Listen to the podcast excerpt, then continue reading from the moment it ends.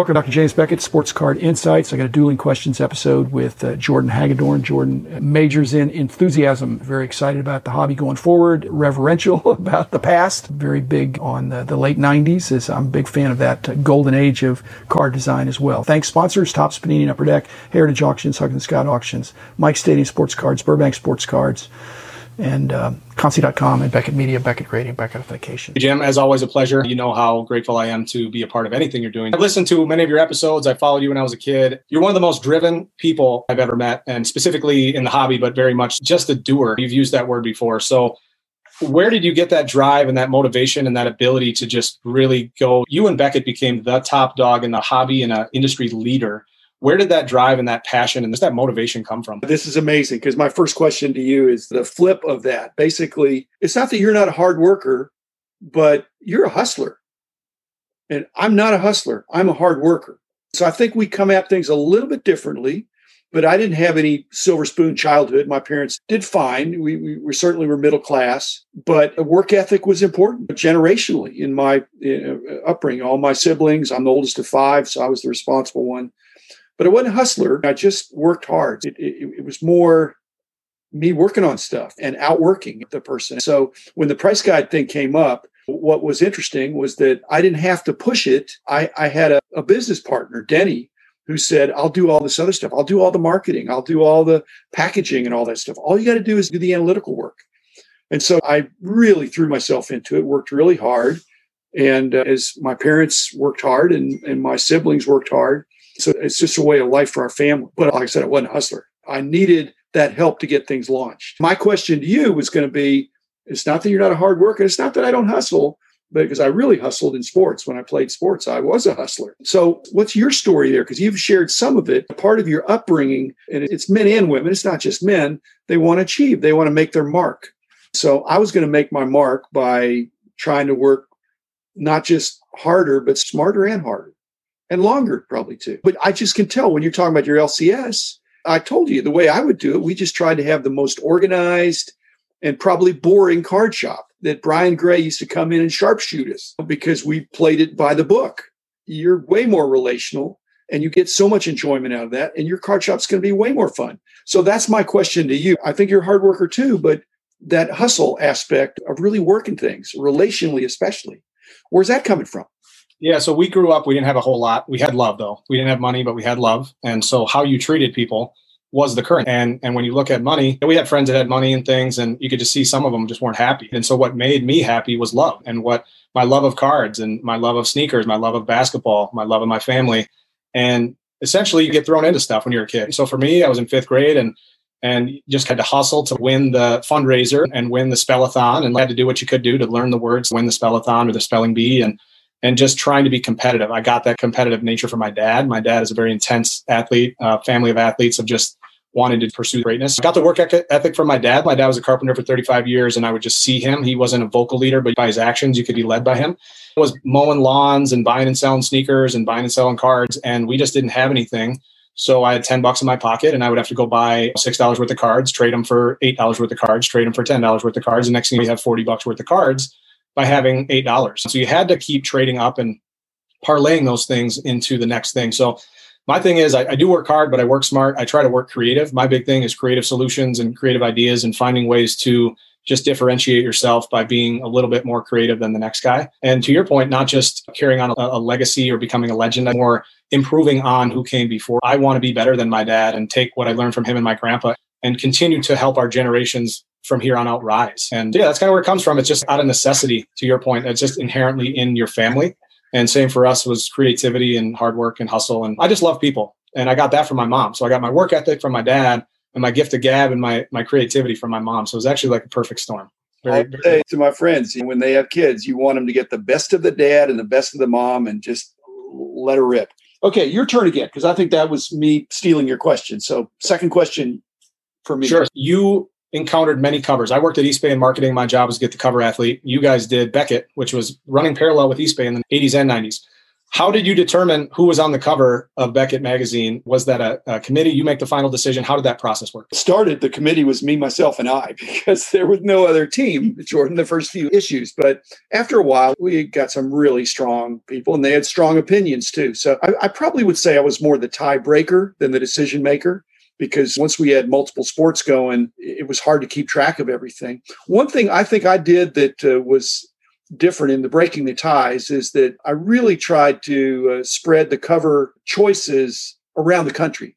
You in basketball, you just can't have Michael Jordan every. Actually, you could have Michael Jordan every month, but try to spread it around a little bit, different parts of the country, different teams, such that my goal was that at the end of the year or at the end of some period of time, people wouldn't say, oh, you know what, his favorite player is Roberto Clemente. He'd been on the cover every third month or something. So we really tried to strip out any bias that we had for our own personal favorites to try to be listening. And of course, you remember we had the hot list and things like that. So we were getting a lot of feedback.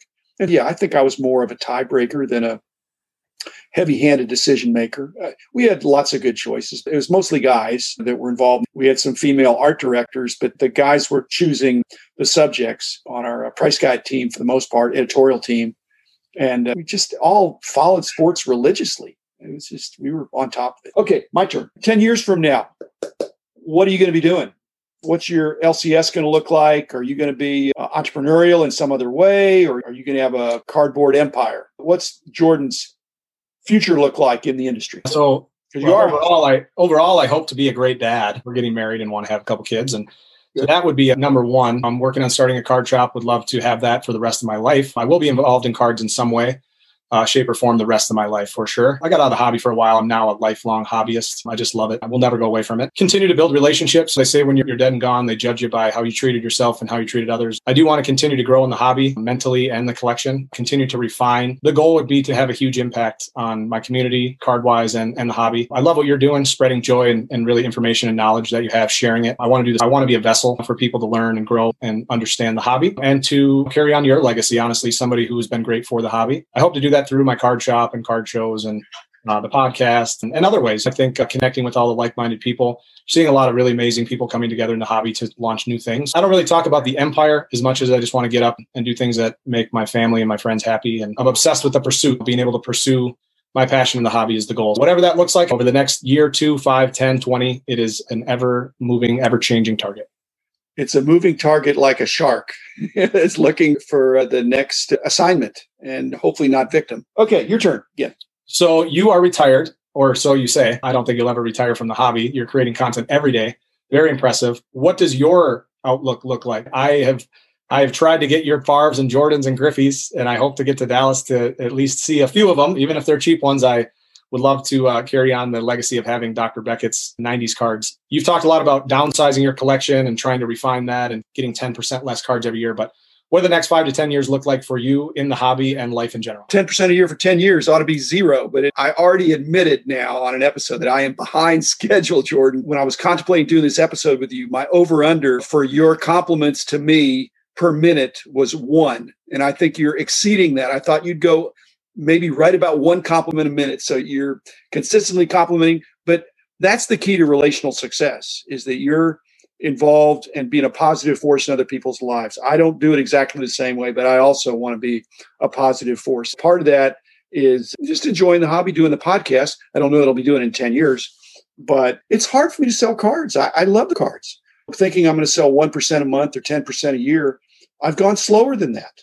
And so either my life expectancy needs to get pushed out a little bit, which it probably every year you think, hey, I'm doing okay so far, but I need to be a little more aggressive. And that might open up some Favre and Griffey possibilities for somebody in Wisconsin. we'll see. Yeah. So I, I, need to be a little more aggressive, and it's hard for me. I don't really want to be, but I want to go from having a big room of cards to a medium sized room of cards in five years to a small room or closet full of cards. Right now, if somebody comes over, it's too much to show them. So in five years, 10 years, seven years, I hope to have enough to where somebody could sit down and spend some time and not be overwhelmed with the volume because I still have too many. Okay, my turn. You make friends really pretty quickly because of the power of the internet and, and the social media. Because it seems like you're really able to make friends really quickly in real life or digitally that you just love people. And that comes across. It seems like you're really active socially, but then at the national, you're going to be meeting a lot of people. Maybe you met a bunch of them before, but what is that dynamic like for you when you're nonstop people person? Some people get worn out by it. It actually gives me energy. It sets me on fire to know you can meet someone that could change your life and hopefully more importantly vice versa when you meet certain people they give you this confidence and this energy and courage to push forward and, find out i'm a very passionate person very confident but i also know what it's like to be the odd man out and so i like to make sure nobody's the odd man out i like to make sure no man left behind. We have a rule at our football camp. Number one, be respectful. Number two, if a kid falls down, you don't point at him and laugh. You reach your hand out and you pick him up. We've all been on the end of sitting on the ground being laughed at, and uh, it's not fun. And so I, I, think there's something about being inclusive and, and, trying to have fun. Obviously, you can't be friends with everyone. You can be friendly with everyone. But I just take pride in trying to treat people how I want to be treated, which is warm and, and friendly and fun. And I genuinely love sports and cards and people. And when you shake somebody's hand and say hello, you, you try to be a light in their life versus a Debbie Downer. When I always love what you say. You talk about superstar association and positive tone. I take a positive tone to life, try to meet some people who are going to bring light to each other's lives. The camaraderie of cards has come through our passion and our love of it. We become friends because we have a like minded approach to cards and life and just being positive. It's really interesting. There are people that come and go out of your life, but at the end of the day, you try to be somebody that people look to for positivity or heart and and uh, love conquers all my friends so that's my approach every day because they're so into cards and all the personalities and players that are out there you think card collectors are better at remembering names? Because you've got uh, a lot of people that you know and their names or their handles or whatever. Is that hard for you or natural for you? Because for me, when I bump into somebody at the National, if I haven't seen them for five years, I'm thinking, oh, I got to remember their name. And many times I do, but sometimes I don't. So is that easy for you? It's all about the subject matter, right? So when you care about something a lot, it's easier to remember. So I could sit and rattle off every set every year and a lot of collectors and a lot of people and who was on the cover of Beckett but I couldn't actually name all the presidents and certainly not in order. And it's just because it's not my jam. It's easier to remember things you really love and care about. I care about the hobby. You know, I love my family, my wife, and everything, but cards are pretty high up there as far as things I love and care about. I think that shows. So that love and authenticity and, and genuinely caring is what carries anybody through in anything they're doing. If you have a job you don't like, you're, it's going to be apparent. If you have a job you love, people, man, that guy, I loves his job. He loves what he's doing. I wish I could be more like that. You got to pursue what you love. I love people. I love the hobby. I love cards. I love meeting new people and having really fun experiences. And cards has really been a big part of that. Okay. What are your core principles? Integrity and being true to who you are and being faithful to things that are your core beliefs. Consistency, this is marriage advice, is that you want to be consistent, but not completely predictable. If you have integrity, then being unpredictable can be charming, can be fun, can be exciting. But my consistency is going to keep my unpredictability from calling from jail saying, oh, I, I did something stupid. I'm not going to do anything stupid. As a husband or in any friendship, you want to delight somebody. It's the random acts of kindness. And, and it's not random when it's your wife. it's purposeful, intentional acts of kindness and love. I don't think my energy is dissipating just yet, but eventually it will. As I look at this phase of my life, I need to go toward wisdom, which hopefully is an appreciating thing eh, rather than the energy of being at a card show on your feet all day, even in a chair all day. Is even doing something you love is still pretty intense. You've been very wise, and I thank you for that. I love how that morphed into marriage advice because I am getting married this week. We got married last year, but we're getting married this weekend. Thank you for wisdom and, and sharing that with well, me. Maybe I'll do an episode about the parallels between marriage and, and collecting. One parallel is don't love your cards more than you love your wife. That's not a good thing. Jordan, I love your youthful exuberance and I wish you well in your LCS that's coming on. And I'll see you again. Thanks, Jordan Hagedorn. Thanks, listeners. Be back again tomorrow with another episode. The